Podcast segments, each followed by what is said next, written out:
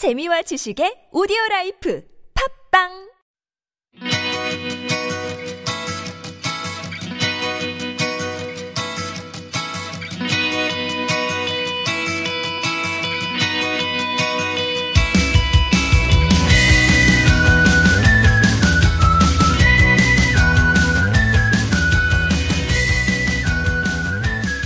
안녕하세요. 함께 성장하는 방송의 박지아입니다. 지난 2회 동안 출판사 씨앗을 뿌리는 사람들에서 펴낸 옹기니 최연수님의 SNS 시대의 카네기 인간관계론의 전체적인 내용을 나눠봤습니다. 이번 회에서는 진실한 인정이 가진 힘에 대한 얘기를 나눠보려 합니다. 어쩌면 진실한 인정이란 상대방이 소중한 존재임을 표현하는 것일지도 모릅니다. 여기서 진실한 인정이란 것을 상대방에 대한 포용이라 생각하시면 더 쉬우실 겁니다. 우리 모두에게는 자신이 소중하고 중요한 존재임을 확인받고 싶은 욕구가 있죠. 하지만 커뮤니케이션 채널이 많아지고 나를 드러낼 수 있는 매체가 많아지면서 각자의 욕구만 주장할 뿐 진정 서로의 욕구를 인정하는 일은 이 시대의 가장 어려운 문제로 손꼽힙니다. 커뮤니케이션 채널이 많아졌다는 것은 무슨 말일까요? 문자 메시지와 전자우편이 물밀듯 쇄도하고 휴대폰은 정신없이 울려대는 것입니다. 또 페이스북과 트위터 같은 소셜미디어에 능숙하게 보이고 나를 더 홍보하기 위해 시간을 쏟습니다. 그리고 연예 기사들은 어떻습니까? 유명 배우의 패션이나 스포츠 스타의 스캔들, 어제 방송했던 드라마 등 대중문화에 대해 열광적이지 않은 사람이라도 시간을 투자해야 할 일들이 너무 많습니다. 그러면서 우리는 바로 옆에 있는 사랑하는 사람들을 심드렁하게 만드는 것이죠.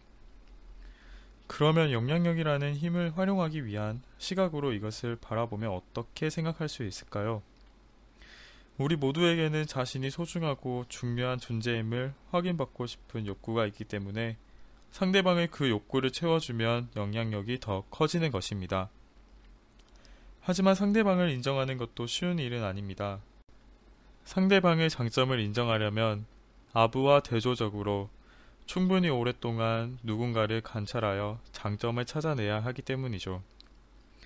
그렇게 누군가를 파악하면서 상대방과의 관계에서 진정으로 중요한 것이 무엇인지를 깨달아야 합니다. 또한 책에서는 상대방이 앞으로 이룰 수 있는 모습을 이미 이룬 것처럼 그를 대한다면 상대방의 이상적인 모습을 끌어낼 수 있다고 말해줍니다. 그렇다면 더욱 상대방을 인정하기 쉬워지겠죠? 책에서 링컨에 대한 사례를 하나 소개합니다. 당시 미국이 각자의 주들로 쪼개져 언제 전쟁이 발발할지 모르는 상황이었습니다. 링컨은 겉으로 드러난 일이 아니라 그 이면의 것을 보고 앞으로 어떤 일이 일어날지를 짐작하며 행동했습니다. 다음의 링컨 연설을 보면 알 수 있죠.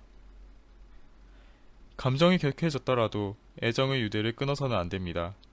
우리 본성에 깃든 선량한 천사의 손길이 이 땅의 모든 전쟁터와 애국자의 무덤에서부터 살아있는 모든 사람과 가정에까지 이어져 있는 기억의 신비로운 현을 반드시 다시 튕길 것입니다.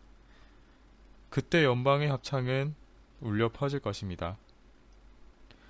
이처럼 링컨은 적으로 대할 수 있었던 상대일지라도 상대를 인정하는 자세로 긴장된 상황을 연방의 합창이라는 매력적인 상황으로 바꾸었습니다.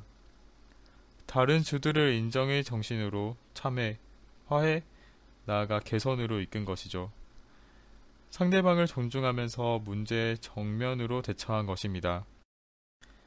앞서 말한 것처럼 SNS 시대에 친구를 맺고 사람에게 말할 채널이 많이 생긴다고 해서 인정받고 싶어 하는 인간의 욕구가 채워지는 것은 아닙니다. 섬세하고 솔직하게 인정하는 친밀한 소통은 결국 개인과 개인의 영역이라는 것을 잊지 말아야 합니다. 2부에서 진실이 담긴 인정의 힘에 대한 이야기를 들려드리도록 하겠습니다. 함성 들으러 오세요.